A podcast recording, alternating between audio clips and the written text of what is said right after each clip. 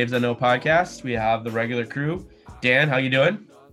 Not too bad. Uh, enjoying the fake summer we're getting, which is not warm enough for me to be upset about, and uh, helps helps glide into like real fall. Got out hiking this weekend. Highly recommend that. Uh, it is the most beautiful time of year in Minnesota. Very good. Uh, MJ, how are you doing? I'm doing great. Working on bicycles, uh, watching a lot of soccer. I won't vote too much about a women's WSL team and a Premier League team that are undefeated, but I will say this: the only two teams to disappoint me this weekend were FC Seoul and Barcelona. So that tells you how good a soccer weekend I had. Yeah, MJ, you had a you had a you had a very good weekend for soccer. yeah, uh, that's all we're gonna say about that. So, David, Uh, are you are you even recognizing England as an independent country at this point? Or are you just de- denying the whole island exists? me? Yeah, I I mean, whatever. We we don't need to talk. Spend too much time. It, it- you know, Are you Literally sending Tom everything- Hanks hate mail? everything that could possibly go wrong went wrong for Liverpool yesterday. Like what four deflections, uh that really ridiculous Adrian pass in like the fourth minute. Um just a, a terrible high line, Mane and Thiago out with with COVID. Like literally everything went wrong that could possibly go wrong. I'm not worried about Liverpool. I think Liverpool is, going to easily win the title again. Um, I think that seven to two is a fucking wake up call. I think that's that. I, I'd be worried if I was Everton uh, in the Merseyside Derby in two weeks.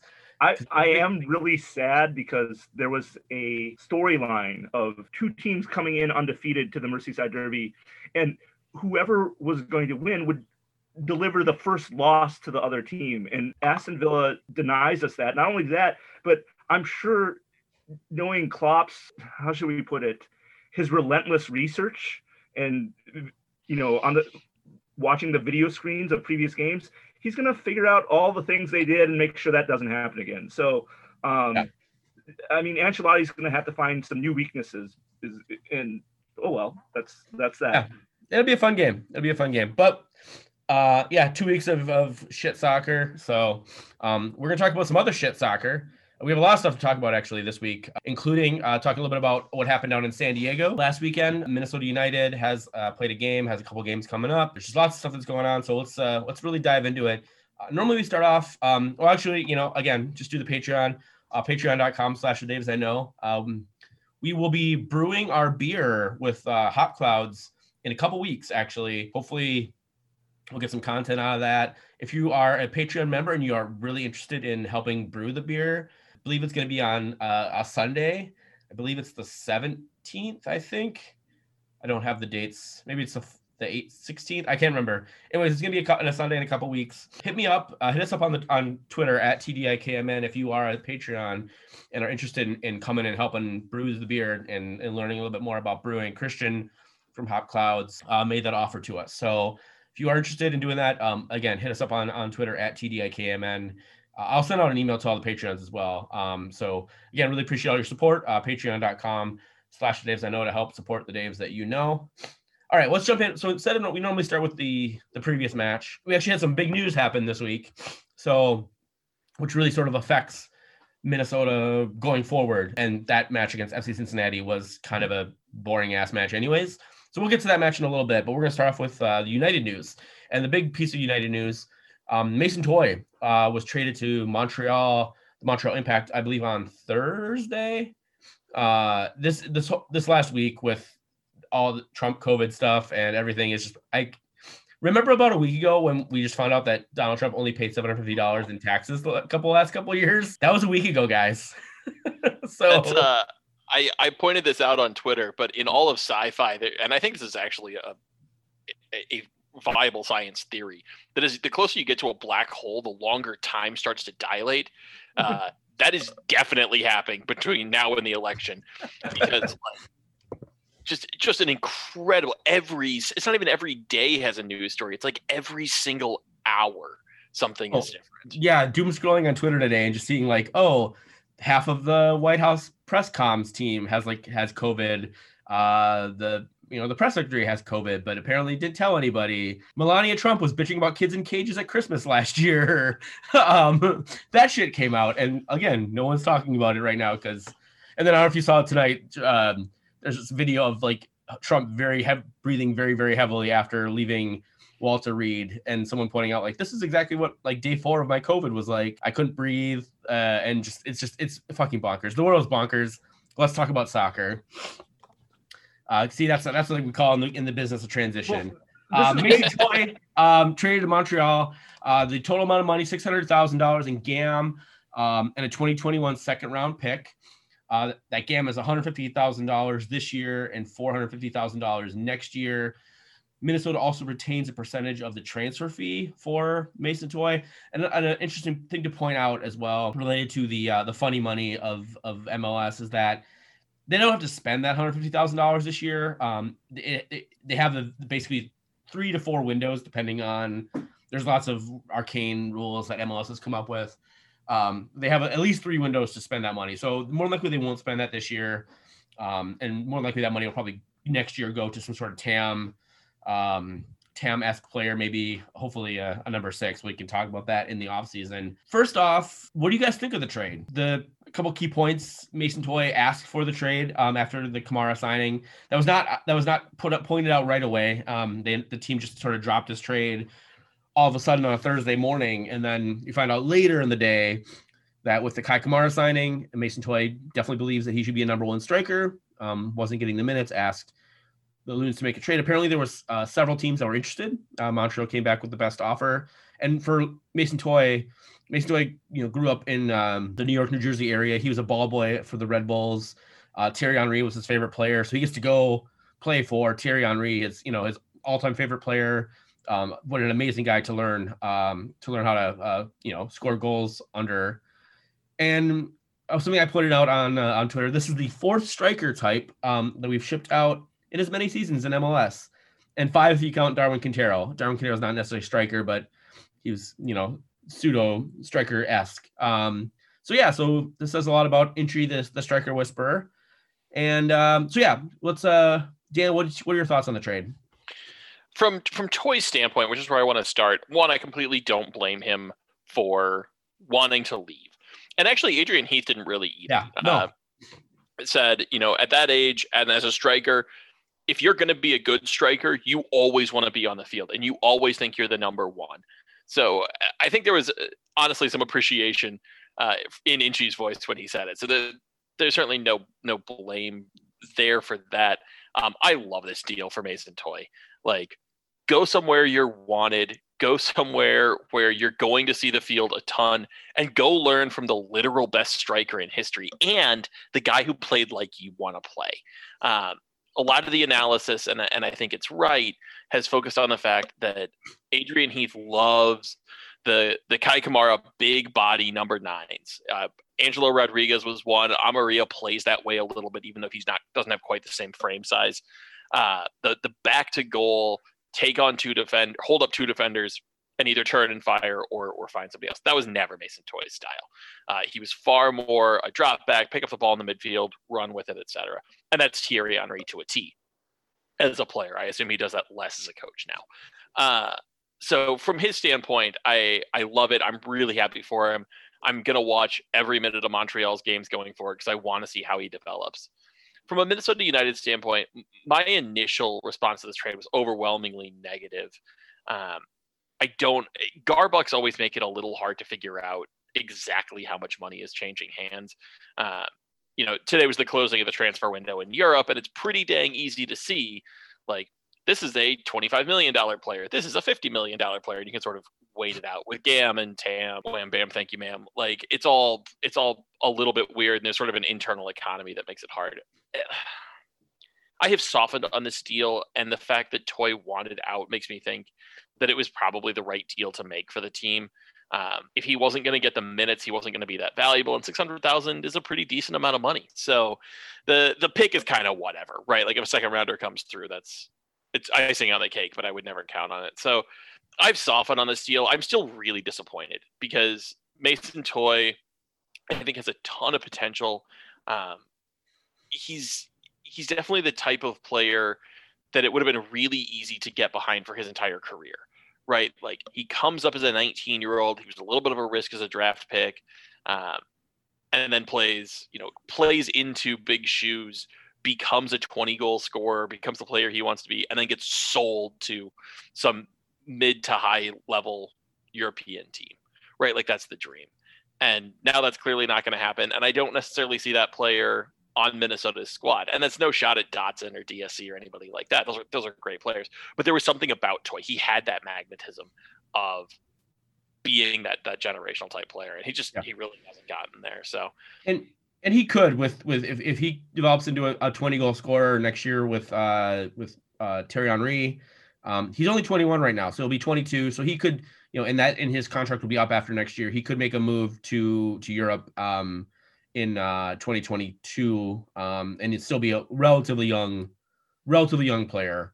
Um, if especially if he if he you know starts playing well and gets some national team uh, or you know um, youth national team call-ups, maybe the Olympics uh, in the summer, uh, will be interested. So MJ, do you have any thoughts on on the deal? Dan, I hear what you're saying about Heath's system and the types of strikers he likes on his teams, and it you know, that's a lot of heavy dose of reality that I just need to accept because ideally he looks at Toye and his talent level and his potential, and he rethinks how he wants to run an attacking front four based on Toye's style, and that he's fast. He's gonna come back, help on defense, and help with the clearances on on defense, and move the ball forward in a more pass on the pitch, pass and move, interchanging front attacking four, then you know crossing big big body, um, lobbing up to big body type type of uh, attack. I dislike it because if you compare him to the draft pick before him, Abu Danladi, way higher soccer IQ, fast like Danladi, doesn't have the knee injury problems that Danladi has, and was a huge improvement. Now, was he as good a draft pick as the Dotson Gasper DSC year. I mean, let's just not combine all three of those players, but if we just take one of those players, is is he as good as as as a Dotson? Maybe not. Maybe so. He just wasn't really given a fair shake to, to prove himself. He always was having to play second or most most often third fiddle to other people that he preferred, and that lack of time to develop chemistry with players, especially now that we have Lod on the right and Reynoso in the middle. Um, you know, it's too bad he didn't get a, a, more time to develop chemistry with those guys. Yeah, it is. It is frustrating. I think. I think without seeing any corresponding moves, it's hard to. And I think Dan, you mentioned this in the in the Slack. It's hard to, and just right now, it's hard to like have a, a definitive uh, opinion on this. Um, without any sort of corresponding move. We are very, I mean, we're very thin at striker. We're gonna, we can sort of maybe talk. Maybe this is an opportunity to talk about Amarilla. Uh, he's getting a second opinion on whether he should have surgery or not. Um, you know, or, or what kind of surgery he's going to have. Definitely sounds like he is more than likely out um, for the rest of the year, which means we have Kei Kamara, who is 36 years old, uh, and Aaron Schoenfeld, who is not an MLS uh, starting striker. um, as much as I like Aaron Schoenfeld. Uh, and the dude, um, I don't know, he looks, uh, he's got a, a very, uh, he's, he's, very, he's very handsome. Let's put it that way. Um, That's why they call him Big Celery. Yeah, exactly. Uh, he's not a, uh, he's not a, uh, you know, 60 minute uh, MLS striker going to score you a bunch of goals, right? Um, so we're very thin uh, up top uh, now that we don't have Toye, And maybe we'll have to deploy our uh, our Kiwi Noah Billingsley, who played striker in college, but uh, as MJ had pointed out in a in a text thread, is listed as a right back for us for Minnesota United. So maybe Billingsley will get some get some minutes up top now that he's back off from his loan. So, uh, anything jump. about- Yeah. Yeah. let me jump really quick on something MJ pointed out because I think the comparison to Danladi is a really interesting one. Uh, we have such a perception of Danladi as being not as productive as he should have been. And look, you taking you're if you're taking one one, there are some expectations that go along with that. Add in the fact that the rest of that first round looks like the best in MLS history, and it, it complicates it even more. But Danladi scored 11 goals, had five assists in about 2,600 minutes with the Loons. Uh, Mason Toye, notably fewer minutes, uh, 16, 14 minutes, only seven goals and two assists. So on a permanent basis, he was even less productive than Danladi. And so it's really interesting to me that the perception, and I share this, is that Toye had the more had more promise of the two. And some of that is injury and some of that is opportunity. But Mason Toye was was a very streaky player.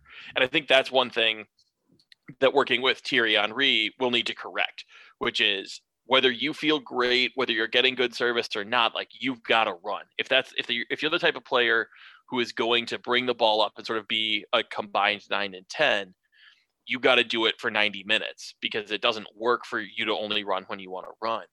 Um, so it, it's just it's interesting. It's interesting to have a player who the perception is he was so talented and the production was just never there. So it'll be completely fascinating to me to see if he hits that, if he becomes, if he, I mean, he has made no secret, Mason Toye has not, that he wants to go to Europe.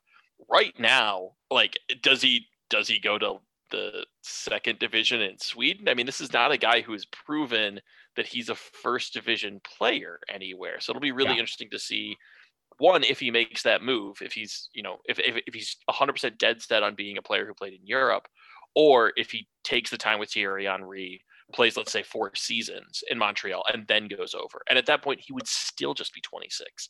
So he he has the time, but a lot of the perception with Toye doesn't bear out once you start digging into the numbers. Yeah. And it's important. I mean, Minnesota, it's to Minnesota's uh, benefit if, if he does well because Minnesota does retain a percentage of his sell on fee. Um, we don't know what that percentage is, but it, it- it's it's something. So, which is interesting. Uh, so let's talk about another player that um, Miss is not going to have uh, for the next four to five games. Uh, is Jan Gregus. Uh, he was called up by Slovakia. He left yesterday. Um, they have three matches coming up.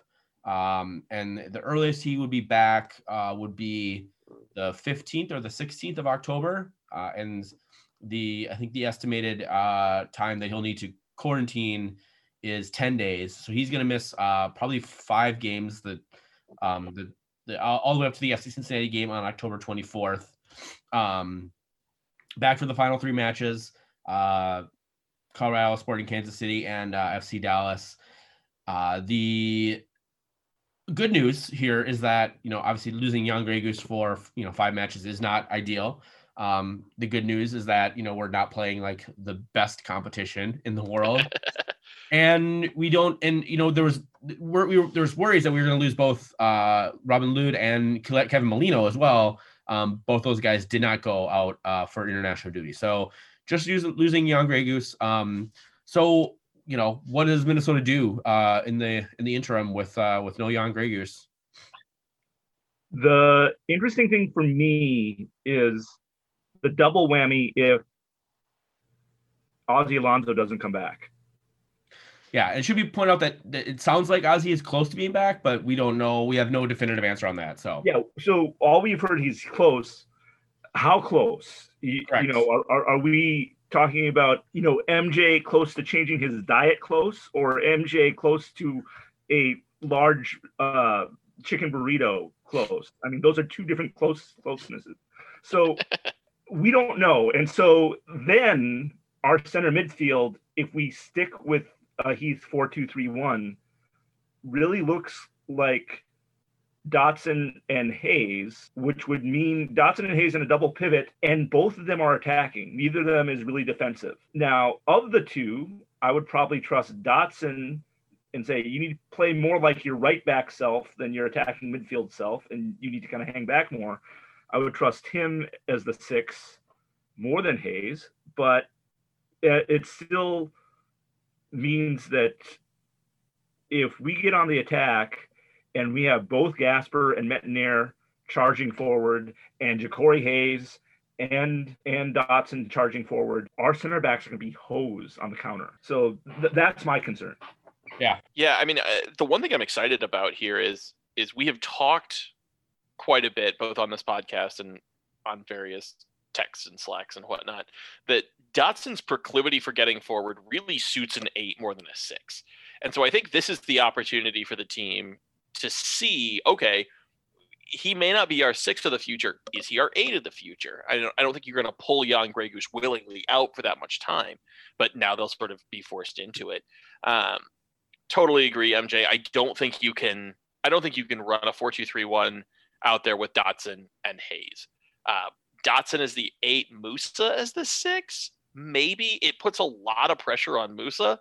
Um, I think if you're going to do that, we'll, we'll talk about this a little bit uh, specifically with Nashville coming up because uh, with Gregus and Ozzie Alonso for sure out for this game, I don't think you can play a 4 2 3 1 when your midfield is hollow. So to me, this this starts to set up like a 4 3 3. Uh, so I'll just throw this out there um, when we can talk about this when we get to Nashville. Uh, Adrian Heath has said it's either going to be a three man back line or a 4 4 2 uh, against Nashville uh, tomorrow. So okay. that was in a piece that Andy Greder had out earlier earlier today. So um, we can discuss that more. Um, you know that piece more in regards to Nashville. Um, but yeah, I, I think it's it's an interesting point about you know seeing what we have with with Dotson as a number eight. Um, and yeah, Musa probably Musah in that role. Although, you know, Jacori, um, I don't, he, the, the, the, dude likes to get stuck in. So, uh, you know, in, in spite of being very small, he definitely is a, has a, uh, bulldog mentality. So the, uh, yeah, the, the, the thing that I would really like to see the team do is take this opportunity, you know, up until this point, we've sort of gone into most of these games assuming, okay, four, four, two, three, one, that's the assumption. So and so is out. So who slots into that position? Given that we're talking about a month, a really sizable amount of time, I would love to see Heath and the staff pull back and instead of saying, okay, how are we replacing these guys in our system? Really to look at who they've got on the lineup and say, okay, where are our strengths? Where are our weaknesses? And just build the team from there. Uh, you know, Dibassy, for example, is the isn't Opara level mobile getting forward, but he's a notably more mobile center back than most, for example. So do you put him? I actually I really like the idea of a back three, particularly with Gasper out. So a three five two or or whatever. So it's just it's but it's not something we've seen Heath do. It really seems like there are are roles that he wants to to fit in, and if this team has 16 square pegs, it doesn't matter if the board has eight square peg or eight hole, eight square holes and eight round holes. He's going to keep trying to jam square pegs into round holes. So I'd really love to see them take the step back and say, okay, we have long enough to test something completely new. Let's go ahead and do it. Plus, most of the teams they're going to play during that four suck, and they should be willing to try something new. Yeah, uh, just as a point uh, of order uh, or clarification, the MLS transfer window uh, runs through October 29th. So there is still some time for, for Minnesota United to make a move, um, whether that is for a midfielder. Um, you know, obviously the international transfer window is, is closed. Um, Jack Wilshere is available. Um, so don't get my hopes up. Yeah. Like I tr- truly, and I, I, promise not to belabor this point. I would love to see Jack Wilshere come to MLS. Yeah, because I still think he can do a job, and he's only 28. Yeah, he play six. no, God no. uh, a couple other quick pieces before we get uh, to the to the recap. Um, uh, so as you mentioned, Ozzie potentially back soon. Amarilla getting sort of that second opinion. I I think it's you know whether he's going to have surgery or whether he can sort of rehab it without surgery. I think Amarilla is gone for the rest of the year. And then um, this relates to the next point about Ike Opara. Uh, Jeff Rueter had a chat. If you're, if you're not a member, uh, subscribe to the Athletic. I would highly recommend it. It's it's great if you are love soccer. Their soccer coverage is fantastic. Um, if you like any other sports, like their Minnesota Wild coverage is really great. Mike Russo um, is a fantastic writer uh, on the Wild. Their uh, Twins coverage is really great with Aaron Gleeman and Dan Hayes. Um, I think it's like a dollar a month right now if you want to subscribe to the Athletic. This is not a, a, a, a Athletic ad. Although if they want to give me a free, if they want to give us a, all three of us a free year of of the Athletic, then please by all means reach out. Um, but he pointed out that he there doesn't seem to be any indication from the team that they're going to keep Amarilla at whatever the price point his uh buyout his buy clause is. That doesn't mean they might not re- renegotiate with the the team from Paraguay, uh, where he came from. Um, however, the one thing he did mention, and this is actually a relation to a question around Ike Opara, um, and you know this is his answer to a question about you know the I think the question was related to how was weird that you haven't you don't know anything about Ike. We've talked a little bit about this, and I know none of us want to speculate. Um, and you know, and, and how the team was less than forthcoming with Opara's injury. And this was uh, Jeff Rueter's response. Uh, it's weird, but that's only by Minnesota standards. They've been one of the more open teams, Heath as one of the more open coaches in terms of disclosing exact injuries. If Opara's injury is what I think it is, and he puts in parentheses not concussions, it won't be career ending. He still trains as often as he can. He's up to day to day in Heath's estimation. It's just why would you risk him in such a bizarre year when he has multiple years left on his contract and multiple years left of his prime? Got to play the long game here. Caution is a good plan. So that leads me to believe that we're probably not going to see Ike Opara this year. Um, I don't want. I obviously do not want to speculate on what his potential injuries are, but either way, I think it's. I think that's an important thing to consider, and you know why sort of helps inform why we went after Bakaye Dibassy why he sort of you know got thrown into that starting role pretty much right away. So and he certainly acquitted himself well. Um, I was not yeah. 100% sure that that signing was more than panic, but he's he's really been fine. Um, I do tend to agree with Jeff. Uh, if if it, if this is a situation where he's pretty healthy but not totally healthy, I do think the weirdness of the season is absolutely playing into it. Yeah. Um, mm-hmm. Now, if he's feeling really good a month from now, and the team looks like they're going to make the playoffs, boy, do you do you have the conversation? I mean, like this isn't college where you got a red shirt him a full year or nothing. Yeah. He could legitimately come back for those games, and it's a risk for sure. But I, I'd be interested to know if those conversations are happening. Um, but it is like it's really good to know that we're not talking about the end of Ike's career because ultimately he still he still has a huge role to play in the future of this club. Absolutely, absolutely. I like Ike.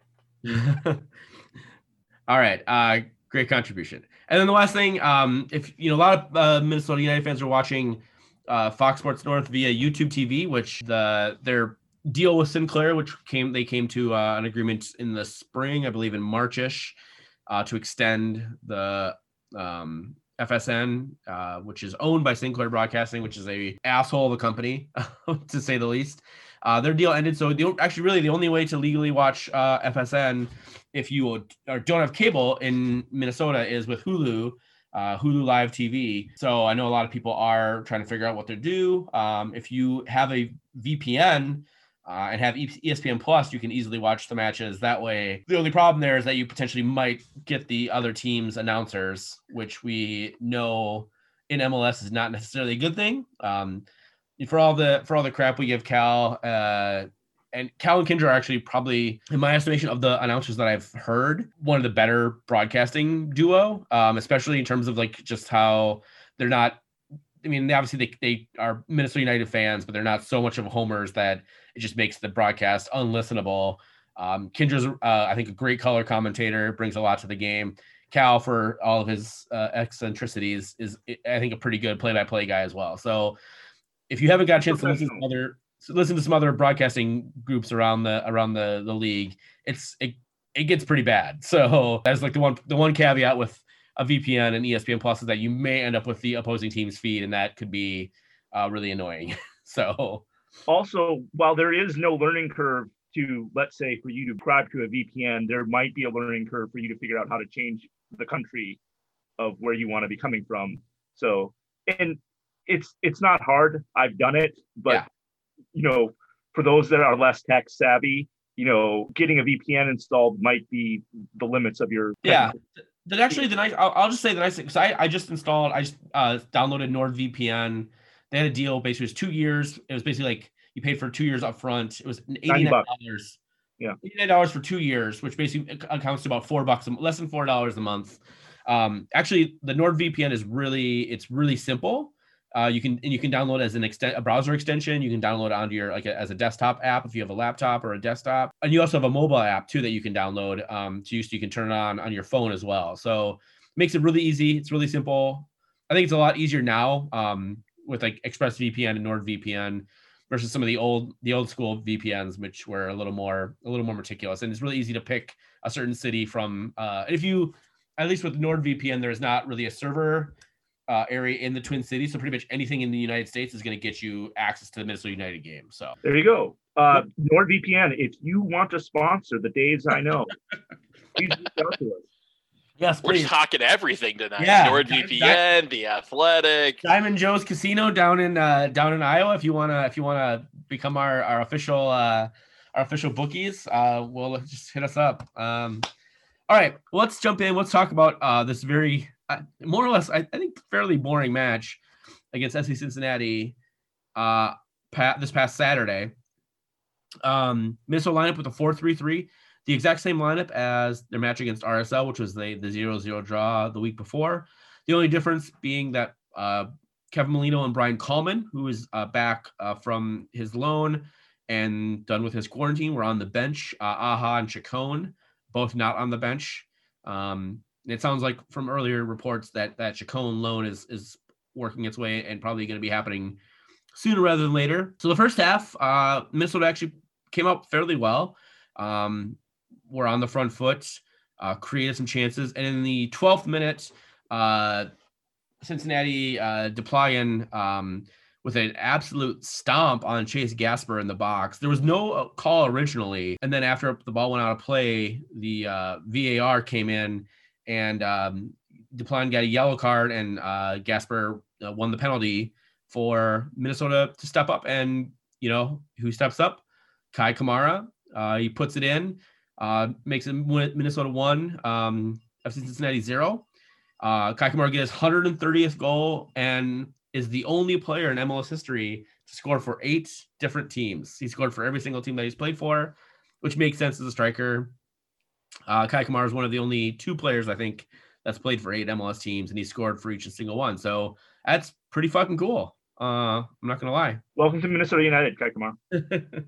It Yeah. surprised you guys at all that he was just instantly granted penalty duties? I have no problem with it. I was just a little surprised. Like, oh, I didn't know he was a penalty taker. I was wondering who was going to step up and take it. Uh, I mean, of all the guys on the pitch, I mean, he probably he made the most sense. I mean, Amarilla was the penalty taker um, right away at the beginning of the season um, after having played what you know for in Minnesota for all of like three weeks. So I think maybe that is Inchy's uh, mo that if the if the striker is confident as a penalty taker, that he's the default penalty taker. So. Although it'd be interesting because Ozzy normally uh, does not, does Ozzy take penalties as well? Uh, Uh, Kevin Molino and Finlay. Finlay. And both those guys, obviously, Molino on the bench and Finlay not in the 18, so that makes sense. Um, Should have been Gasper. yeah, We know he we know he can do it from the Columbus game. It should, Gasper should have taken his own. yes, he could. Although you know he had gotten the shit kicked out of him uh, or stomped on his ankle there. So, uh, second half comes out Minnesota. Um, again, it's you know allowing Cincinnati the ball. That was actually one thing. Minnesota Cincinnati had more of the ball in the first half and ultimately uh, had more of the ball overall. Um, I think it was like ended up being 58-42 in terms of the entirety of possession. They definitely took their foot off the gas towards the end of the first half and even in the second half. Um, allowed FC Cincinnati plenty of opportunity with the ball, although which is fine because FC Cincinnati has mm, like Jurgen Locadia and that is fucking it. They have no nobody creative in their pretty much in their team. So you can let them have the ball for as much as they want. They're not going to actually get anything. Um, although I will say Dayne St. Clair, we'll talk about Dayne St. Clair in a second, made some pretty amazing saves, including point blank range from Jurgen Locadia just before halftime. I will say in the 50th minute, Chase Gasper got a yellow card because um, that is what Chase Gasper does, which means he misses the next match, which means he will miss the uh, Nashville SC match coming up, which is why we're going to be pl- talking about possibly playing in a 3-5-2 um, for the next match. 61st minute, Kevin Molino comes on for Jacori Hayes, which shifts the formation to Adrian Heath's preferred 4-2-3-1. And not eight minutes later, um, Molino scores the goal. Uh, Reynoso has just an amazing pass. Molino, ha- Molino has tons of uh, space to run onto the ball and uh, slots it past the, the keeper and make it 2 nothing Minnesota, which is what the final score ended up being. in the 72nd minute, uh, Schoenfeld comes on for Kei- Kamara. And again, um, when this will be a question that we have, um, you know, those were the only two subs that Minnesota made was Molino and, and Schoenfeld. Knowing full well that we have a match less than 72 hours later, um, Adrian Heath made uh, two substitutions. So Out of five. out of five possible, correct. Um, so yeah, do you guys have any thoughts on the game as a whole? Um, again, it, this is not a, you know, we played a four through three with only three attackers, which was a lot very frustrating to a lot of people, myself included. Um, but again, it's FC Cincinnati, so you can afford to not play a ton of attackers because it's FC Cincinnati. So, what are your thoughts overall on the game, uh, MJ? We had that really good chance with Lod attacking on the right and crossing over Kei Kamara, almost getting on the end of that, were it not for a center back from FC Cincinnati. And we also had a point where I can't remember who it was. Maybe it was maybe it was Gasper who crossed one in, and and Kei Kamara almost got a head on it. You know, we in the first half we looked like we were attacking well, and we were just missing by a few inches. You know, here or there. Uh, Jan Gregus had, had a, a great strike from from distance. I believe in the second half, and and the uh, Tytoń made made a great save. Yeah, So it looked like our attack was better, but this is FC Cincinnati. So right. we want to hang four or five goals on this team. You know, that didn't happen. Yeah, I I, I end up happy for the three points, but I feel like we left a lot on the pitch that, you know, should have been better. Yeah, sure. Robin Robin Lod had had two really great chances that he just kind of he number one one he took a really poor first touch um and wasn't able to get around the goalkeeper and then yeah you're, you're the uh I think it was the the uh, cross in that he just couldn't shot. yeah the shots the, the, the shafts that he that came in that he couldn't quite uh, corral into the back of the net. Um, Kamara had another one as well before or shortly after his uh his penalty. Um, Dan, did you have any any any thoughts on the match? Um, you know, I was really interested to see. I missed the first half, caught most of the second. Um, it- perhaps unsurprisingly, haven't gone back to to really dissect the FC Cincinnati match. Um, I was surprised. It felt like United had pretty solid control in the second half, so I'm shocked to see FC Cincinnati was 63% possession, 12 shots, uh, way out shooting and way out possessing Minnesota United. So it, it really speaks to the fact that Cincinnati, and we'll get into this with a Freddie Adus, is so much worse than the sum of their parts. And I cannot for the life of me figure out how. Like, you look at the guys on their roster, and it's a lot of people that I think, like, in a vacuum, I like as MLS players. Haris Medunjanin, really solid. Yuya Kubo, I had high expectations for. Frankie Amaya, first overall pick, guy who's shown a lot of promise. Jurgen Locadia uh, was a solid player for Hoffenheim not two seasons ago. Like this is a team that should be pretty functional and and should be able to beat better teams on their day. And they're just not. Like I think of the of the 12 shots, two were on target. So Three, three mo- were on target. was it okay? Uh, the majority of the rest were blocked. Yeah. So it's like it's like they can't they can't even figure out when to stop an attack and when they should be continuing to like this team has so many weaknesses. It's hard to identify what even has the potential to be a strength later. And like that's that's weird. MLS has, has had bad teams before and has plenty of them. But these guys are something else. And fortunately, we play them again at the end of the season. Yep. Yes, we do. Yes, we do. All right. Uh, well, let's jump into our our Freddie Adu's. MJ, why don't you start with uh, Minnesota? Who is your uh, who are your Freddie Adu's? Uh, he only had to make three saves technically, but just positioning and intensity and communicating with his back line, getting much more comfortable with with communicating and telling his back line and other players where, where to be. Uh, Dayne St. Clair, obviously, uh, he- he made two saves that were phenomenal out of those three saves, and so he gets my Freddie Adu best player of the game. Yeah, I can't argue with that. Um, he was he'd be mine too. So Dan. Uh, DSC had a, another massive game. Um, once again, the offseason conversation of DSC or Tyler Miller is going to be fascinating. Um, I'm going to give a slight nod to Emmanuel Reynoso. Amazing pass on the Molino goal. Um, and just once again, when good things happen, he's usually part of it in one way or another. Uh, he's also probably the first Minnesota United attacking player, other than Darwin Quintero in his first couple of games, where he gets the ball at his feet, and it doesn't matter where he is.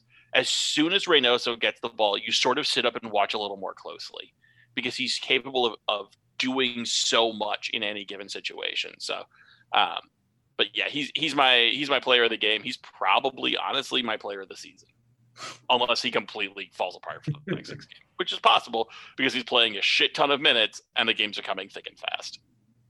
That's fair. He did he did look tired towards the end of this game, and which uh, when we were at the I was talking with Wes and David Martin. I was just like, why? Like, bring on Raheem Edwards. Just bring somebody else on. You know, you can slide Molino into that into that that role, um, and, and just get get Reynoso off when you know you're gonna have two matches in less than you know in less than seven days.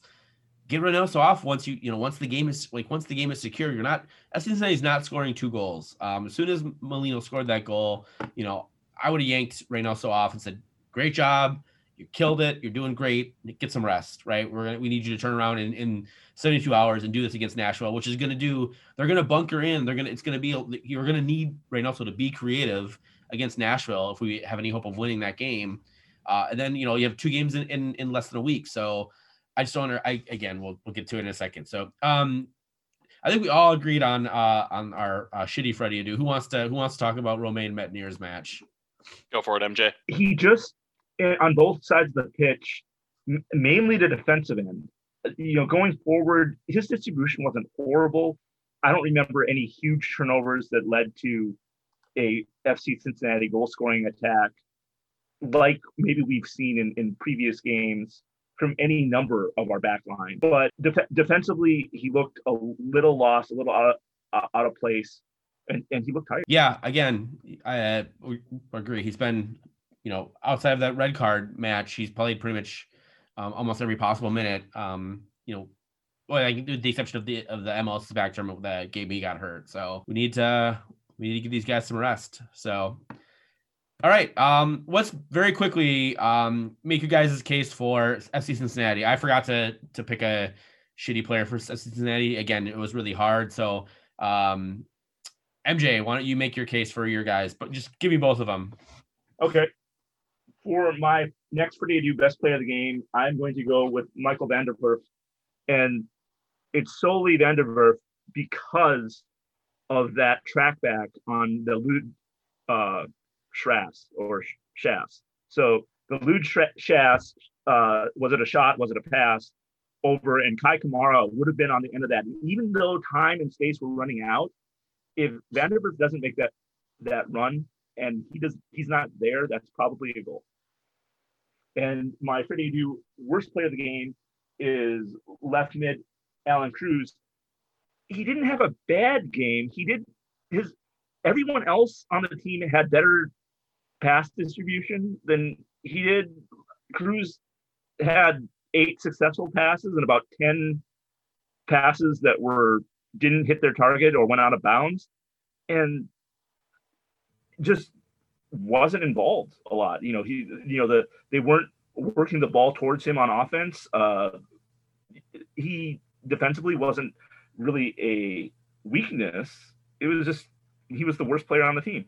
I'm gonna I'm gonna really dig into the spirit of the Freddie Adus here, and we're going not just players that were bad, but that were just disappointing.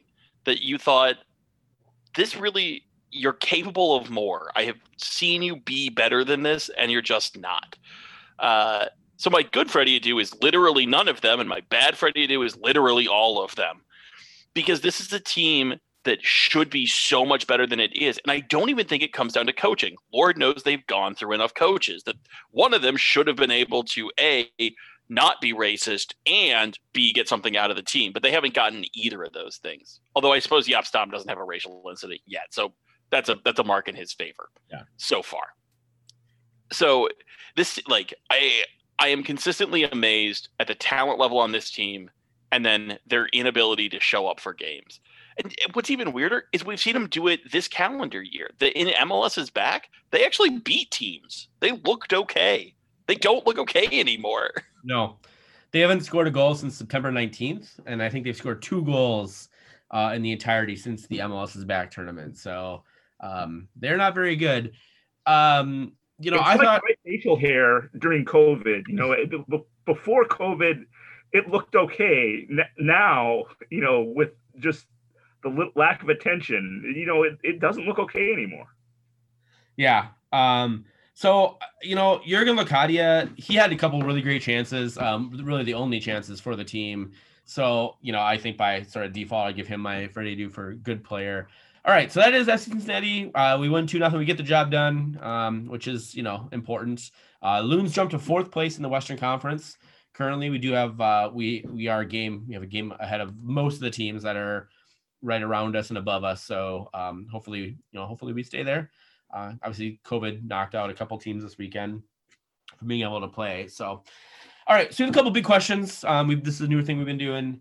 Uh, I want to start with the, the substitution uh, usage. So if you did see MLS.com had a soccer.com um, had a story uh, that was basically about this. It sort of talked about used Adrian Heath's quote from last week uh, about Americans' fascination with substitutions, and then the, the writer um, I can't remember who the writer was, but dug in to see who you know who had been using the most subs, who's been using the least subs. Um, unsurprisingly, Minnesota is um, not surprisingly Minnesota is not the worst um, in terms of using subs.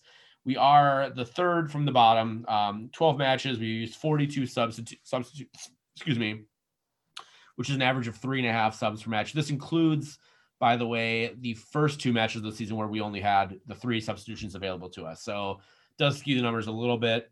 Um, but there are some teams um, that are using basically almost five subs every match. San Jose, of course, being one of them. Um, the Red Bulls being another one. Those are obviously teams that do a lot of pressing, so it makes sense that they use a lot of substitutions. Um, again, surprisingly, we're not the last team. Uh, we are ahead of both Sporting Kansas City and Montreal, as a matter of fact, in terms of substitutions. Both Sporting Kansas City and Montreal make fewer substitutions than uh, Minnesota. So I guess my biggest question is, you know, we've talked about Adrian's sub strategy and and this, you know, I think my big takeaway from this is that Adrian has a game plan and has no common sense about or no ability to change that game plan. So therefore he doesn't think substitutions are going to help him because he doesn't have a plan B, right? So he doesn't use the subs because he doesn't have a plan B to, in order to change it, or he doesn't, or and or he doesn't think that we have the players to to make the changes that are needed. In which case, why like that's a whole other and that's a whole other uh issue. I don't think it's that. I think it's mostly that he just doesn't have a plan B. Um, you know, he complained. He's been complaining for years about depth. This is finally we have depth, right? We have Raheem Edwards, um, who hasn't seen the pitch in like three matches, which is fucking weird. Um, you know, Jacori Hayes, Marlon Hairston. We actually have a little bit of depth. Uh, players who are obviously not Kevin Molino. They're not, you know, Bebelo. They're not um, Kei Kamara esque uh, in terms of what they can do, but they're not the complete step down that we had before, where we were bringing in uh, Ish Jome uh, in 2017. Right? We actually have players who are relatively capable, MLS veteran type players who can who can do a job and can fulfill a role. Um, so, what do we think about Adrian? This, you know, the, the Minnesota United's just general usage of subs, especially considering all the all the matches that we have. Like we've literally played seven matches in September, and we used you know less than less than four subs, you know, three and a half subs per match, less than three subs, I think, for for most of September. So, I don't know. Do you guys have any thoughts? I'm reminded of watching high school sports where you maybe like a basketball or a hockey have the opportunity to use your whole squad and you have a high school coach who is just bent on winning and not doesn't really care about inclusion of players that might not be as good or surrounding those players that might not be as good with better players or getting them development time in game. You know they'll get development in practice. If they don't prove it in practice hey we'll only play six players. We're just only going to play six players on on the court because those are the six players i like and that's who we can win with. And i don't trust anybody except those six players and sometimes watching minnesota united i get the feel that heath is one of those coaches yeah I, we've certainly seen players end up in his doghouse and not ever see the pitch again. I mean, they, they, may as well be buried under the stadium for as much as they're quote unquote in the 18. Um, you know, I, a part of me wonders if part of this is just the the nature of the games Minnesota has played.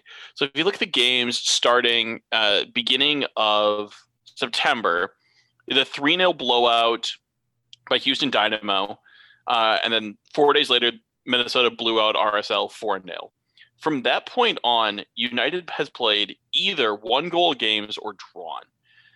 And two of those games included a red card, which then gets even screwier up until the the 2 0 yesterday.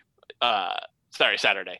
And so I think MJ, your point is well taken because the issue here is that for all he's crowing about depth, with games still within touching distance or on the line, he's super scared he doesn't put in these new players. He isn't rotating the squad. I do wonder if, let's say, well, the RS, the RSL game is an interesting one because that was nil nil at the half.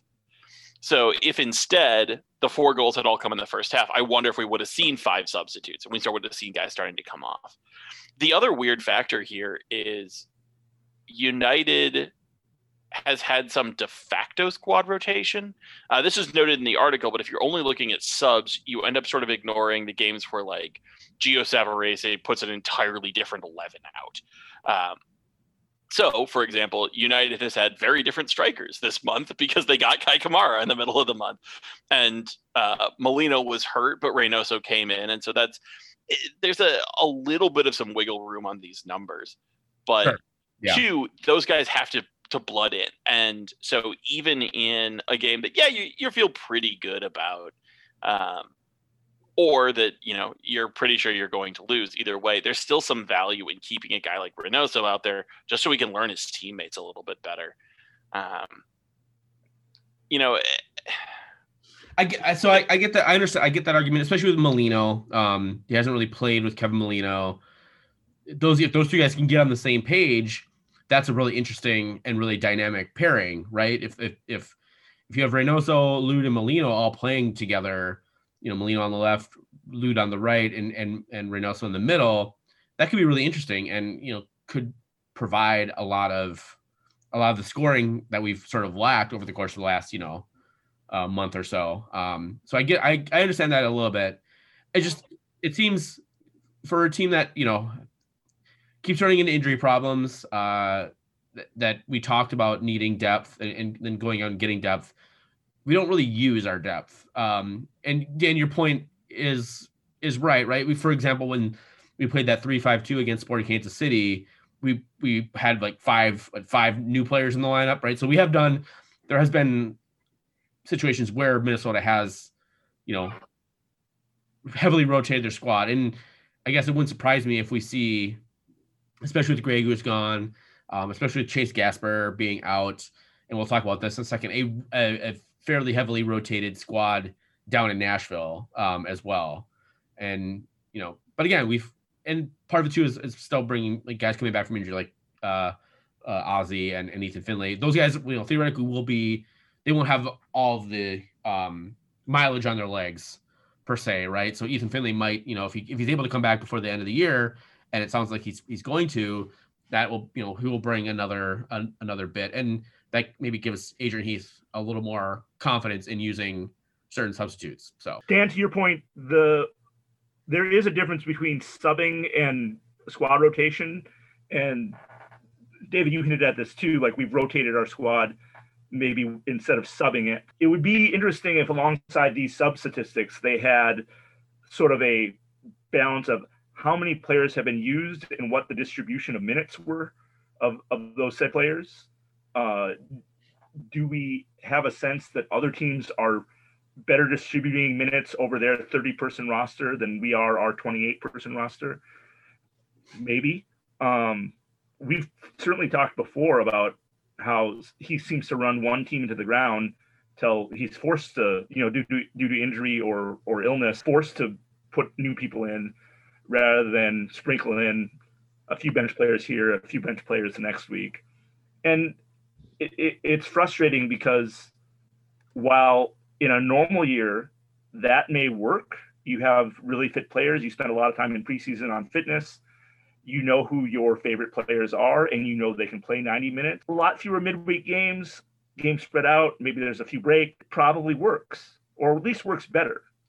But this sort of Heath mentality of having your favorites, always playing your favorites, trying to run them as long as they can, very little preventative injury, you know, preventative substitutions or squad rotation. During the way that MLS is back and now phase one and phase two with this compressed schedule, it's the worst. Yeah, I think, I think, it, and I mean, we we've had some of these conversations in the past. Like, this is a weak spot for Adrian Heath, and the fixture list is just exacerbating it.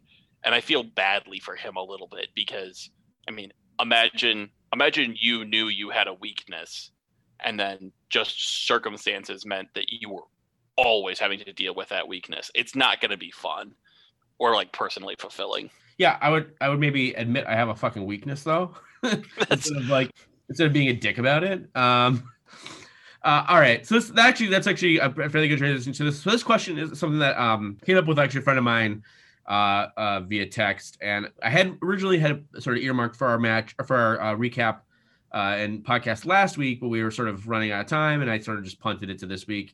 And you know, this is a text I got from from a guy, a friend of mine, after the RSL that drab RSL, um, you know, results uh, coupled with you know the previous three results where we hadn't you know hadn't won a match in and four matches at this point.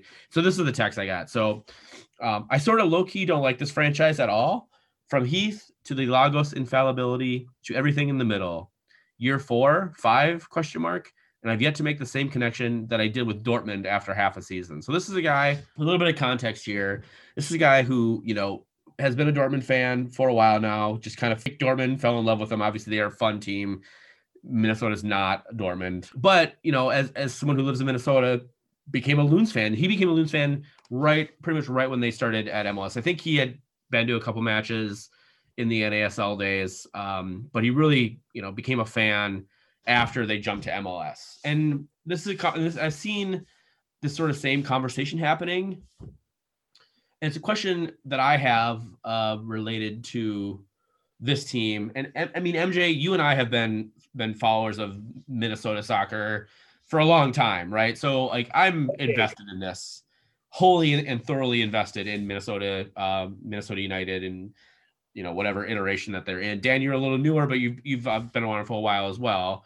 Um, but I'm seeing a lot of a lot of people who are um, who are newer, newish, who maybe came came on board, you know, right at the end of the NASL era, right with MLS, and seeing this team sort of, um, you know, for I keep saying, punching themselves in the dick when it comes to these public relations things, and we're and I'm seeing this is this is a guy, uh, my buddy, well, not name, who like has disposable income, you know, uh, is is the kind of person you know he's sort of in that age demographic you know in the you know the 25 to 45 um the, the type of person that you know minnesota wants to cultivate.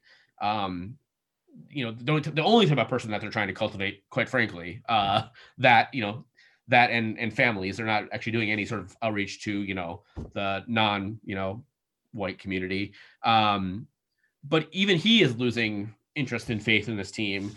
And it's a question that I, I, I don't really necessarily know what the question is in terms of, but it's it is if this team is losing a guy like that. I mean, how I, I guess the, maybe the question is like, how much longer do you think we're going to be selling out Allianz when you know this sort of stuff continues to happen? Um, you know, there's obviously I know there's a waiting list uh, for season tickets to Allianz, but it, I've I've had conversations, conversations with multiple people about you know whether because even Ann and I are talking have been talking about like, well, you know, because we we're do we do we expand because we you know uh, starting next year Ragnar is going to need a ticket for matches, so it's like, well, do we do we get a ticket? Because he's not going to come to all the matches? He's maybe only going to come to four or five matches. do we get the extra ticket or do we just sort of like say screw it and either one of us will just not go to the match and we'll bring him? Um do we just get just go down to one ticket? Because you know is it is it worth it for us to go? Um so even i'm having those conversations with myself and my wife. Um you know we're definitely probably you know at least for the time being going to stick around with what we have but two if you'd have told me two years ago when ragnar was born i would have been like hell yeah as soon as he needs a ticket i'm going to buy a ticket now i'm not so sure that i want to buy a ticket for him um, and continue to give this club any more money than than i already am giving them so there's not really a question there. It's more of a statement. But do you guys? I mean, are you guys sensing the same thing? Um, do you have any thoughts in regards to this sort of feeling of malaise with the team? Dan, do you want to go first on this? Sure. Um, you know, I think this is really hard. I think it's a really hard time to make these judgments, right? Because the nature of soccer, more than almost any other sport, um, I'm not deep enough into the hockey community if, to know if this is true for hockey, but I get the sense that it is. That the community is a huge aspect of what drives the fandom. And soccer fans are flat out more intense than any group of fans in the world, other than maybe SEC college football fans. Um, that's that is truly and like I actually did research on this when I was in college. I was I tried to get a PhD and no one would fund it because nerds still hate jocks even at that level. Um, like the especially if you're measuring things by by violence as a proxy variable for intensity there's really no comparison soccer fans are a world unto themselves the nature of covid has meant that all of those meaningful moments we've lost and you're just looking at the the results and kind of how the team gets there. And it's way harder to get like really, really excited about big wins just because you're not there with people and you don't have that feel. Like I was just looking at at results and thinking, you know, hey, this has been kind of a crap month for Minnesota United. Um, I'm clearly no longer planning my days and nights around when their games are. That's a little bit of an, the, the the responsibility of the fixture list. And I was reminded of the 4 0 against RSL that game would have been amazing to be at. We would have had so much fun. It would have been an absolute blast. Blackheart afterwards would have been an, a blast. Wonderwall would have been blaring, and we've lost all of that. And so I totally identify with the feeling, but I feel like we've lost all of the things that make soccer more than any other sport. And it's really hard to approx uh, to to get that back in any meaningful sense. Yeah. Now, that said, what I see the team doing, and this really gets to the heart of what your friend's point is, is they're becoming like any other team. And so those disposable dollars, they aren't as assigned as they used to be. So, for example, you know, if you let's say, and none of us are, but if you were both a twin season ticket holder and a Minnesota United season ticket holder, business wasn't quite as good for like literally anybody this year. So you're going to go down to one. I get the sense that for most United fans, this would be a no brainer. You know, you're keeping your Allianz tickets. You'll figure out a few Twins games to go to, but you can kind of give those up. They're all Twins tickets are also more expensive. And now all of a sudden that becomes a dollar per game calculation, and uh, well, we give these away more often, et cetera. And that's not a position United wants to be in. They want to be in these dollars are committed to Minnesota United. They are not part of my my fungible pot for tickets and eating out and other entertainment. Like, yeah. And that I think they are losing. Um, how much they are losing that with people who weren't already huge fans of the club, I don't know. If you came to to United when they joined MLS, you had no NASL experience. Like you didn't have the intimacy intimacy of that experience in Blaine. And this was always just a team to you. Are those people frustrated with the club? Or is it just people like us that commit so much time and so much emotional energy to this because we used to have a relationship and now what we have is just a spectator entertainment? Yeah. Whatever you want to call that. Yeah, I think your your, your first point is great um, about the the community and stuff. That is definitely something that is very noticeable that we just don't have that um and it's is a frustrating part because I, I is part of why i love this this team and the sport so much is all the people that i've gotten to know and and you know talk to and see on a regular basis. I mean, hell, that's the reason this podcast exists is because Martin and I wanted to get together every week and and shoot the shit and talk soccer. Um, so there's that. Your your second point to, to that sort of last last part of your of the of the second point, you know, I, I, this person is someone who relatively new came came on board. Maybe you know again with a couple NASL matches, mostly MLS. And I think there's I think there's two competing things. I think there are the people who are just frustrated with the way the team um, exists and operates now, right? That it's not as fan friendly. Um, we don't have the same because I mean, a lot of us know. I mean, no new people in the front office, right? Like we a lot of us had, you know, Nick Rogers' phone number. We could text Nick and be like, "Hey, what's going on? You know, why are you doing this thing?" That's that, that whole thing just doesn't exist anymore, right?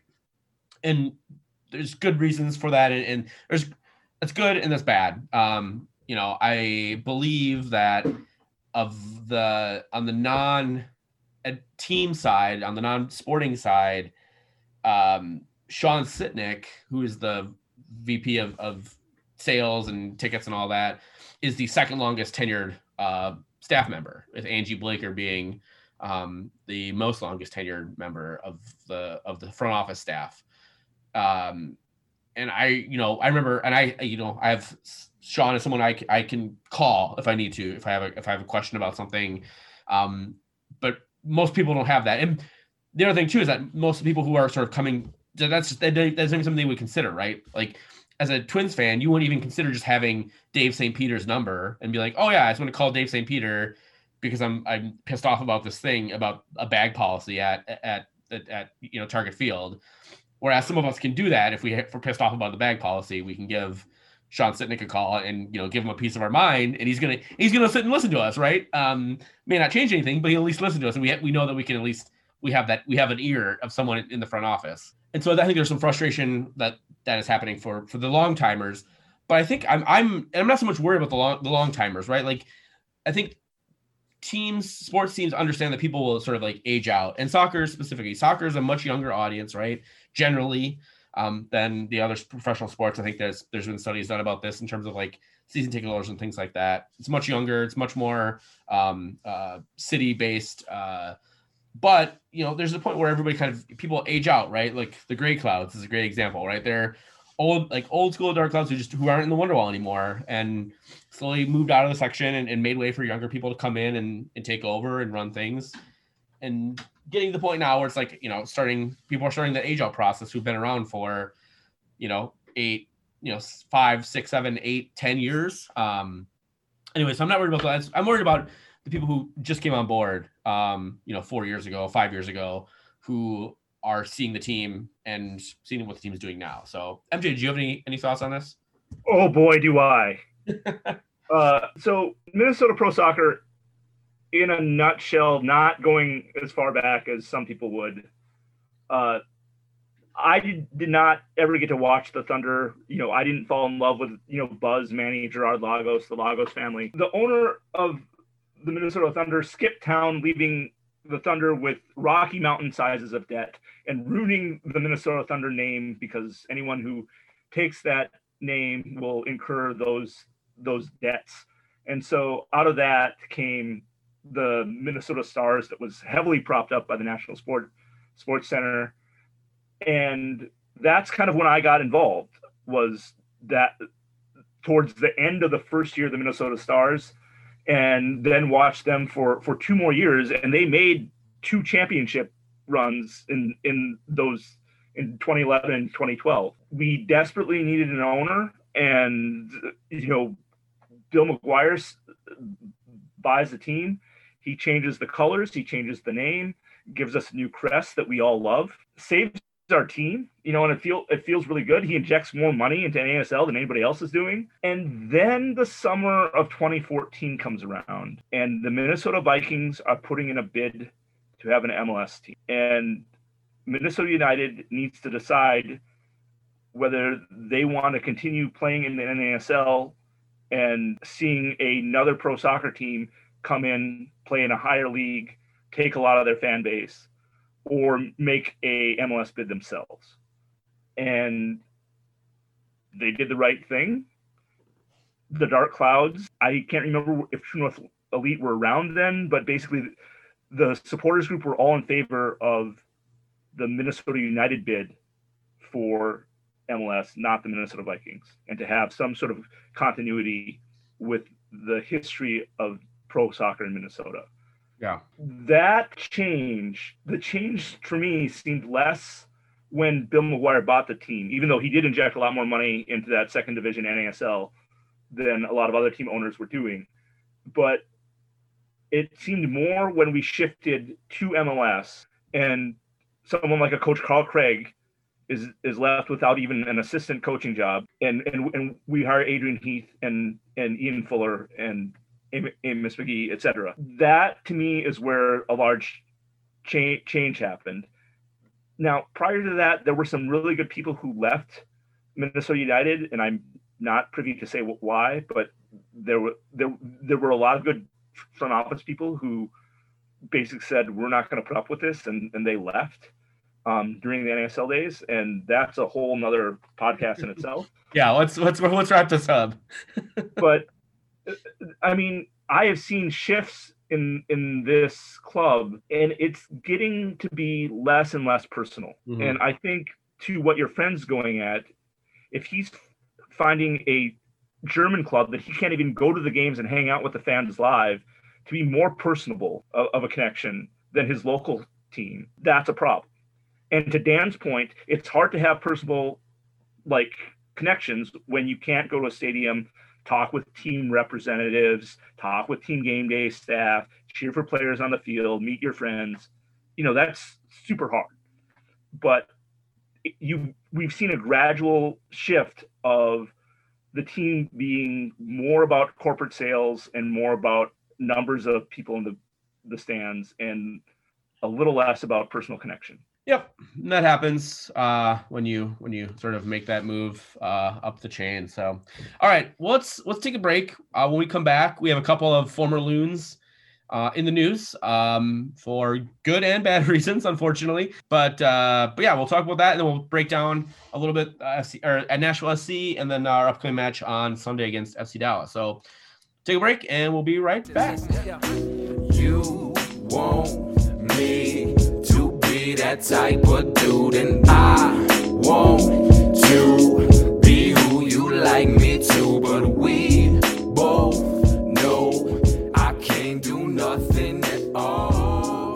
Oh, yeah. All right, and we're back. So we have a couple of uh, former loons in the news.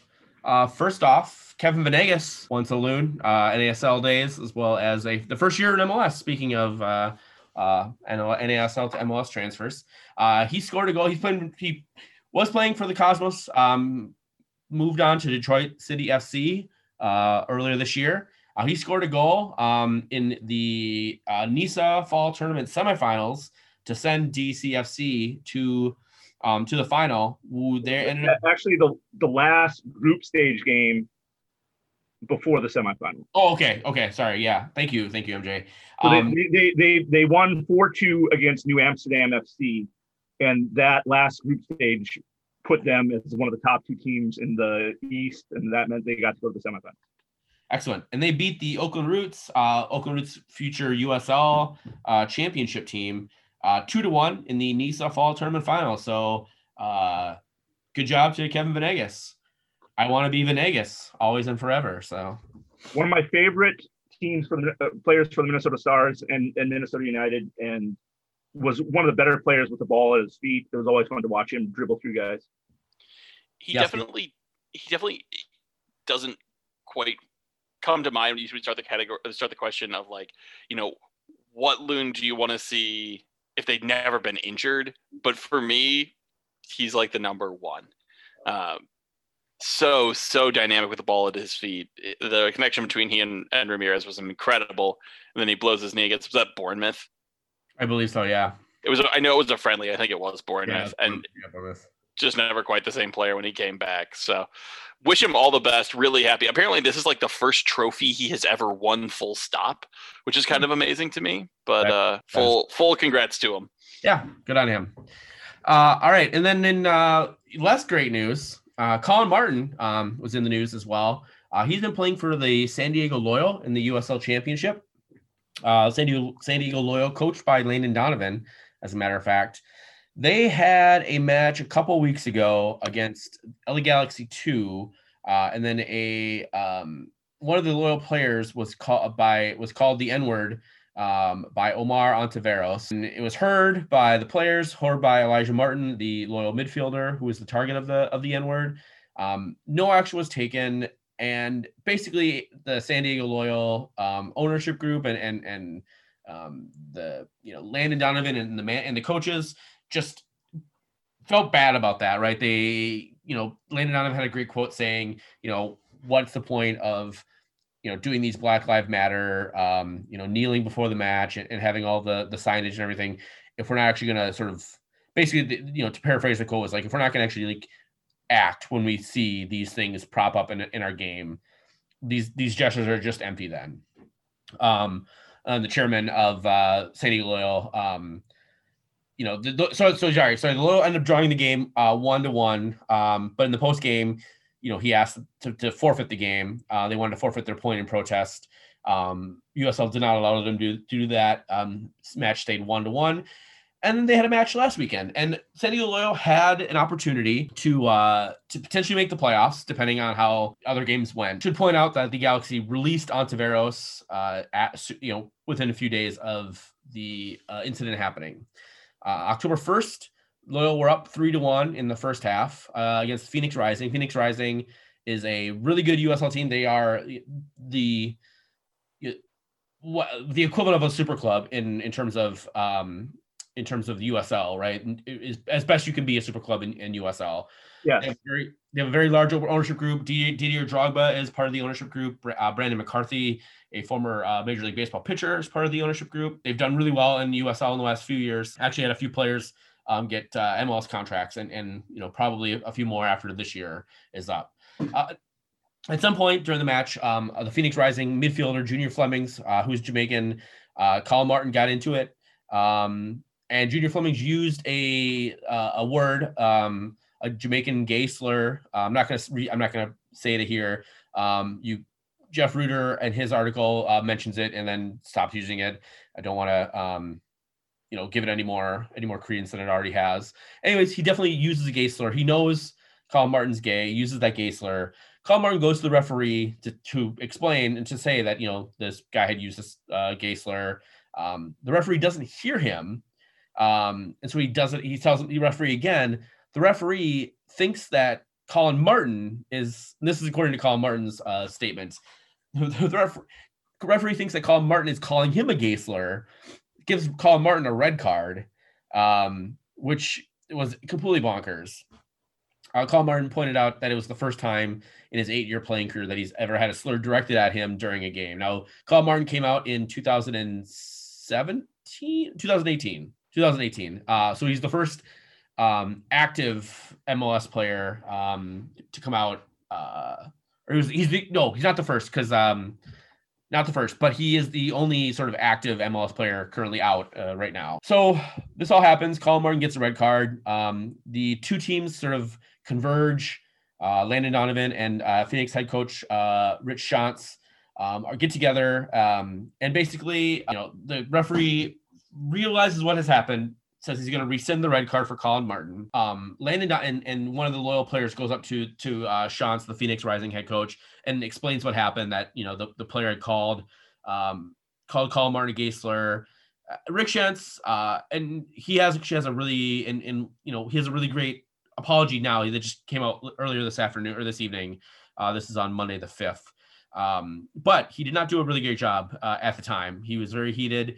Um, you know, he uh, basically said, you know, there's actually, I mean, honestly, I don't really want to spend a time describing it. There's plenty of articles. The Defector uh, had a really great piece on it. Um, Jeff Rueter and Meg Linehan on The Athletic did a really great piece on it. ESPN, I mean, this is all over the place. Um, basically, Landon Donovan goes to, to, to, the referee that if he tells the referee if he doesn't if he doesn't um, remove that player from the game, that Loyal probably aren't going to play the second half. Um, they go into the locker room and uh, Landon Donovan, there's actually a post after the game, a few uh, about an hour or so after the game, Landon Donovan basically explains his whole side of what happened. The team originally had wanted to go back out there, um, realized that you know they're they need to take action. They can't let these things uh, just happen and, and with no action on the field. They'll decide to not play the match unless either the referee removes the player um, or the Phoenix Rising coach subs him off. The team was the loyal were willing to play. They were already up three to one and a half in a game they needed to win, playing really, really well against uh, a really good Phoenix Rising team. Again, in the match they needed to win in order to make the playoffs. Um, Len Donovan goes down, basically says to, to Schantz, um, you need to sub him off. Schantz refuses, and Bill walk off and forfeit the match. Um, match ends up being a forfeit, uh, which means three points to Phoenix Rising. Ultimately, it wouldn't have mattered if well, San Diego had won um, because the result that they needed to happen in another match did not happen. But it didn't matter because they didn't know that at the time. Um, they really um, took a, a, stance that no team that we've seen no team do. And I say all the credit to Landon Donovan um, for allowing his team to decide to do that. Uh, full credit to the team for sticking up for their player, uh, for sticking up for Collin Martin, and for doing you know what was ultimately the right thing, and a really amazing and powerful thing. Something we don't we've never seen. I mean, um, outside of especially in soccer, we've had we obviously we had with the um, Black Lives Matter uh, movement. We've seen some teams um, you know refuse to play after um, the shooting in Wisconsin but we never see a team leave in the middle of a pitch, the middle of a match, right, or middle of a game, walk off the field and take a forfeit. So, do you guys have any you want to anything you want to say? I mean, again, I just I want to say this is just this was a really amazing, uh, awesome gesture, and I would I would encourage anybody to take a chance to find as much as they can to read about this. The match against Los Los Angeles Galaxy two, because of the racial slur incident that happened in that game, the players and coaches of San Diego Loyal and Phoenix Rising met together and they agreed since that incident happened in the 71st minute, that racial slur was uttered in the 71st minute, that at the 71st minute of this game, they would stop play and hold a banner that maybe said, you know, Landon Donovan's motto of we need to speak, we need to act, or something of that, something about taking responsibility and taking action for stopping this sort of discrimination. That 71st minute of that game never happened because of another slur that was uttered. Correct. Yeah. Not having to do with race this time, but hopefully from this comes talks about intersectionality, comes and talks about slurs and oppression and hate speech in a, in a larger category that can give multiple teams kind of thought how we want to handle education and handle training when it comes to these matters because it's it's really important. They took they they took a stand and it's i cannot believe that after having a conversation before the game on hey this was a tough week for us. We had this incident happen. Can we join in hand in hand arm in arm with your team and hold up this banner together? And they were all in for it. But when it comes to things like trash talk old habits die hard. And you know we've we've had discussions over certain chants that have been acceptable in in in Mexico for a number of years and debates on does it have to do with this body part or is, is it offensive to these people and should it be or not and it's really really important that those of us that aren't affected by these chants that it doesn't refer to us or couldn't refer to us, we don't get the say on whether that should be offensive or not. Yeah, hundred uh, percent. This is just sort of I don't know I don't want to say unbelievable because you know people whether they're part of the LGBTQ community or whether uh, it's a racial incident have told us for years that this stuff happens. And so it unfortunately is entirely believable. The fact that it happened to San Diego Loyal back to back weeks is a little remarkable. But um, yeah, you know, it's it's hard not to be proud of San Diego. I think I think there are two things that make this really notable and something that will go down as being particularly important. The first is that they are the first team to walk off to do it because I think it's really easy to say if you're a player, if you're part of a team, you know, well, you know, we we do sincerely believe these things. It's not just talk, but when it happens in the moment, like, what are we supposed to do? And here's your answer: The answer is y'all look at each other and you walk off. Um, I thought Landon's uh, compromise offer of, hey, you take this play, like if the, the referee, you should be sending this player off. If the ref doesn't, turn to the coach and say, you need to take this player off. And if you do that, we'll keep playing. I thought that was actually remarkably fair. Yeah. Schantz decides not to do that and kind of is a dick about it by his own adminis- uh, his, his own admission in the statement, which I thought was a nice sign of personal growth. The fact that it's Landon Donovan, I think really does matter. He's such a well respected figure within US soccer. He is such a legendary figure.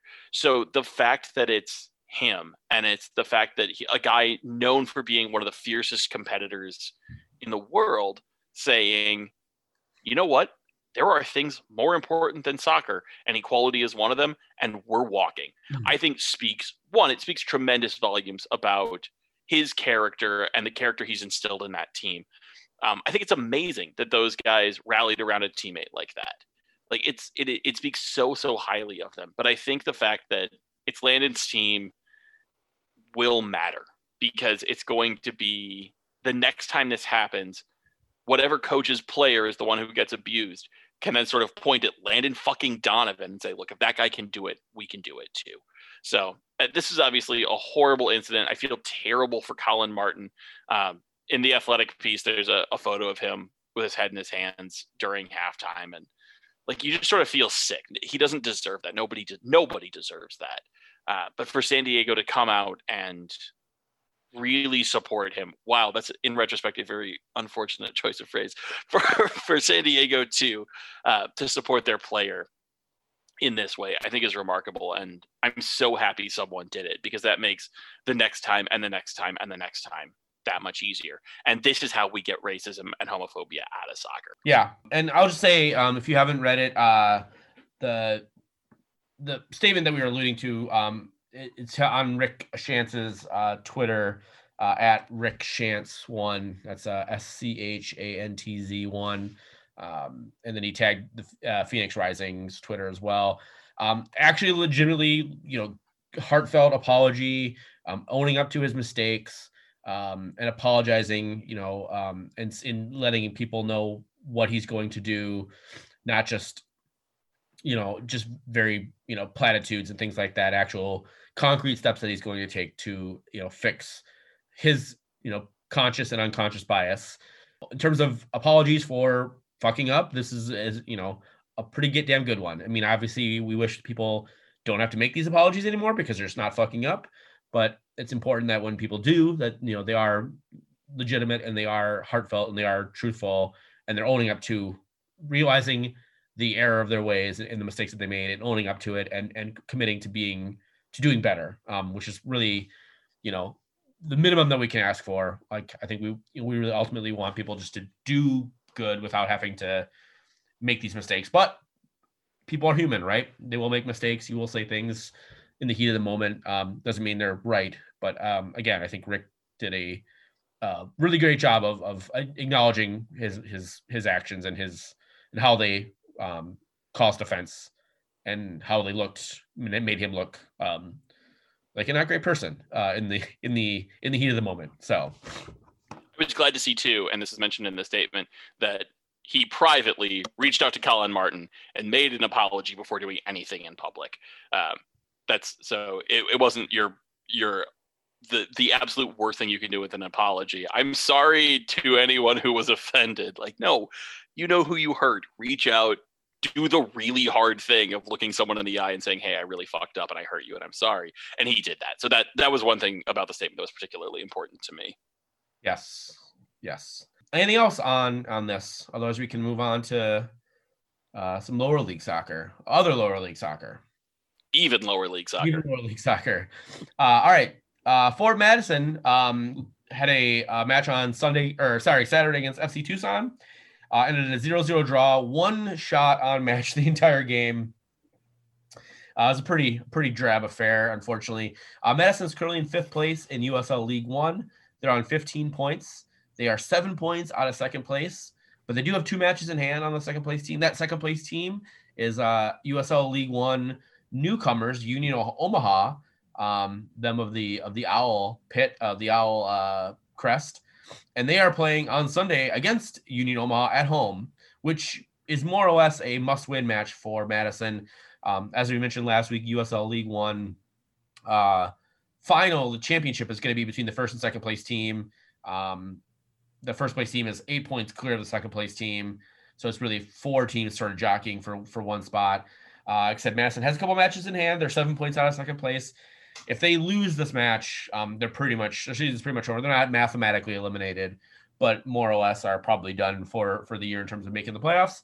But a win, and you never know. Um, stranger things have happened. So, uh, MJ, Minneapolis City, Yeah, so they've been playing these seven on seven games. They split into four teams. The finals of the seven on seven are this Wednesday.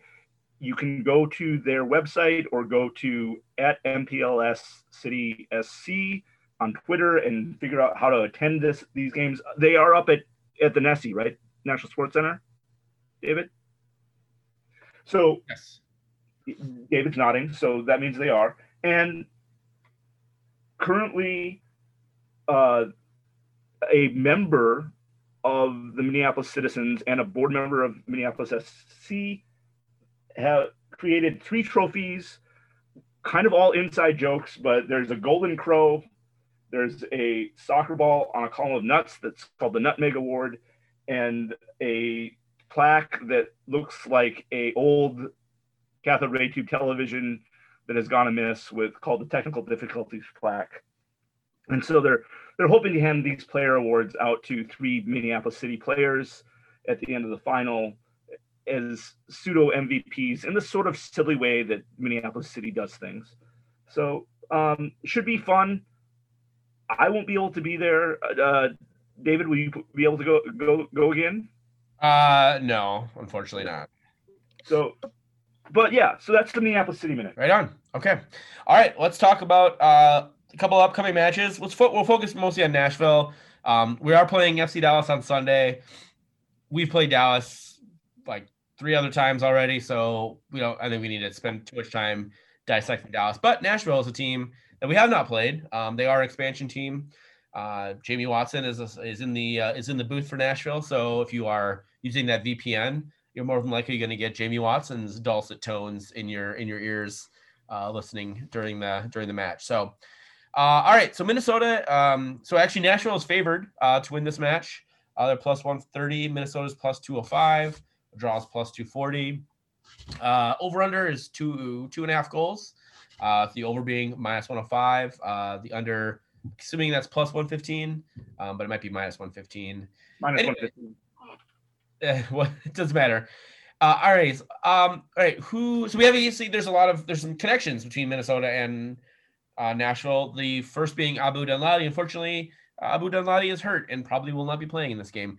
Um, guys, who else do we need to to think about or worry about with Nashville? Nashville currently sitting in, I believe, ninth place in in the Eastern Conference, so they are in the playoff spots uh, in the Eastern Conference. Eastern Conference, um, uh, just a reminder, gets ten teams in the playoffs and the Western Conference has eight teams uh, in the playoffs this year. So, who else on Nashville do we need to uh, to talk about? A defensive midfielder number six that plays like a number eight when they need to, Dax McCarty. I forgot Dax McCarty's on Nashville. Nashville Yeah. has a bunch of like above average MLSers that you thought maybe had retired a season or two ago, and it turns out no. Yeah, No, they don't, because they've got like Alex Moyle is there, David Accam is there, although he's hurt for this game. It it really is a who's that of MLS. um, Walker Zimmerman, one of the better center backs that they pulled from LAFC. Um, Dave Yeah. Romney, who is the the shitty fullback that I like to make fun of, is actually looking very good at center back this year. I think honestly, Dave Romney wouldn't have been nearly such a punchline if he hadn't been a DP for the Galaxy. He just like clearly isn't that caliber player, so he's not a DP for Nashville, and he's a completely functional center back. Like they have probably one of the best center back pairings in the league right now in those two. Yeah. Um, the unfortunate thing for Nashville is every time they get into anything resembling an attacking rhythm, they immediately lose those players. They get hurt. So uh, they came out against uh, was it New England that they played last weekend in a five. Nope, that doesn't add up. Four three two one, not a five three two one. Four three two one. very And- very very defensive uh defensive formation for sure they and those three uh in front of the four were were literally parking the bus so it was a very Yeah. defensive formation against new england which is not the most uh attacking of teams but I think we can reasonably expect them to do the same thing against United. Um, Daniel Rios had been their their really good attacking player. He'll miss this game and should miss uh, a bit more time after that. David Accam, same thing. So there's just they don't have enough up top to play. I mean, I guess you'll say this is a counterattacking strategy, but honestly, they're they're playing for the draw. other minnesota connections eric miller uh was selected in the re-entry draft by nashville um former minnesota united player um wonder i'm guessing sue miller will be watching will be watching the match eric's mom um yeah and is there i mean anybody else that we should t- we should talk about uh i guess randall leal um the first dp that nashville signed hasn't quite found it um i think he has one goal and no assists uh, in 12 appearances so far. He's a you know midfielder. He's not really been anything and, and that is kind of the, the nashville's mo they just they haven't they keep games tight. They play a really solid defensive shape. Um you know, as you guys mentioned, like they have a, a bunch of they have a bunch of MLS veterans, Joe Joe Willis in goal. Um, so they have guys that will, like professional soccer players, but they don't have anything that can generate any sort of creativity. They're they're much like FC Cincinnati in that way, except they're better defenders. Yes. Uh, one of their attacking players that w- should be healthy and that has been getting more playing time of recent is Senegalese player uh, Dominique uh, Badji. And so he's number nine. He can kind of play as a false nine as well, kind of being more of a playmaker role, but he, he has pretty decent distribution and field vision for someone who plays up top. He might be, you know, with David Accam and Danladi out, he might be someone to watch out for as a scoring threat. But yeah, they they're I'm kind of surprised they're favored in this game. So it's like kind of takes us to the next question: is how does United play them? Considering you know that we have there were probably you know more than likely three at the back. Although again, um, as I mentioned uh, in the Andy Greder article, uh, Adrian he potentially mentioned a four-four-two. Um, but when you have Walker Zimmerman and Dave Romney, who again who are or very stellar center backs, I'm not necessarily sure the strategy that we that we've been liking to take, which is sort of you know run the ball down the side of the pitch and and cross it in and hope that Kei Kamara can get his head on the ball is going to be very effective um, in sort of a smash and grab style game. How do we how do we see Minnesota United playing playing Nashville? I would love to see a 4-4-2 without Gasper. I doubt we will. I, I'm guessing we'll see three in the back, but I would love to see a 4-4-2 where instead of Reynoso being slotted in at second striker, you put him as one of the double pivot in the middle with a with a Dotson, and you let Molino be the second striker, and you have Edwards on the left and Lod on the right, and those are your those are your front six. That's what I would love to see, but I doubt I doubt we'll see that. Yeah, I like it. I, I like where your head's at, MJ. Yeah. Uh, um, I I tend to agree that we're not going to do a four four two. I suppose the one X factor would be if Noah Billingsley has like three incredible days of training and the team gets really inventive. Um, but I just don't I don't see that as possible. Or I suppose I mean Brent Kallman has spent some time at fullback. He wasn't necessarily great there, but he at least kind of knows the zip code there. Um, I suspect you'll see a three-five-two. Not a particularly weak, particular weakness of Joe Willis necessarily, but look, if this team is going to throw a four-three-two-one out there, that means in order to get an attack really going, you're going to have to get around about seven defenders plus the keeper. To me, that uh, that really sets up more for United to give Hassani Dotson. Uh, honestly, this would have been perfect for Grey Goose, but it's not an option. Um, set up for, for Dotson to shoot from outside the box. Let's see what Reynoso can do outside the box. Um, to me, Kamara's role in this game will be really sticking about the penalty spot, not so much to get service from the wings, but to drag defenders because it's just going to be flat out hard to shoot through that kind of forest. Yeah, hundred percent. And to and rebounds. I think you're hoping that maybe he can pounce on a rebound or two. You know, to your Kallman point. I mean, theoretically, you could put Kallman at center back with Boxall and slide Dibassy uh, over to the left. Um, but Kai Dibassy has played some has played some left back. So if you if Heath was truly in- interested in, in going for at the back, there is you know there are ways to do it that don't necessarily involve um, uh, Noah Billingsley being in the uh, in the starting lineup. So you know, I'm with you. I, I think it is going to be a very defensive match for Nashville. I think they're going to hope that they can, you know, get something on the counter um, or off a set piece. Um, we've seen Minnesota obviously be vulnerable on those things. So I think that is going to be the Gary Smith's game plan for Nashville to um, try and you know you know steal a point, uh, steal a, few, a three points at home. Um, you know, playing a, a tight defensive uh, shape, and uh, hoping that Minnesota you know tries to do the thing where they you know have been doing, where they just try and cross it in and uh, let Walker Zimmerman and Dave Romney take care of things. So, uh, how do we think it ends, uh, Dan? I think this is a drab draw.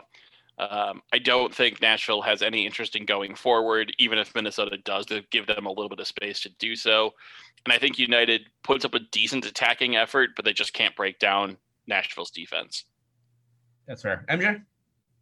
I think that somehow Nashville, what they like to do on the attack is cross the balls in and get weak side headers.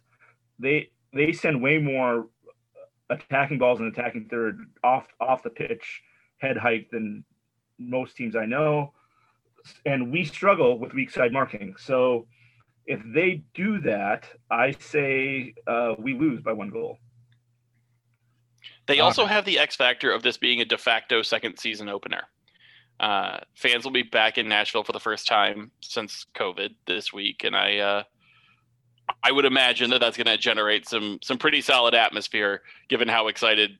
I mean, these guys got what one home game in their inaugural MLS season. So, look, I know if it was us, I'd be champing at the bit to scream at some opposing players. That is true. Good point, Dan. Um, yeah, I think it. I think it leans you know, either a national win, but I'm, i think I'm leaning towards uh, a draw. I'm thinking it's something like one to one, um, and it's not a very exciting game. So, all right, and then uh, FC Dallas. Is there anything you want? Is anything we want to talk about FC Dallas, or you just want to predict the game? The one thing I will note uh, is right before Minnesota played Dallas. I honestly think for the first time. Uh, came out Paxton Pomykal was going to be out for the rest of the season. Uh, that was right after Reggie Cannon uh, had originally gotten in contact with Boavista arguably their two best players. They lose uh, Ronald Ziegler to a situation back home. He, he's certainly one of their five best players, maybe not their third, but right up there.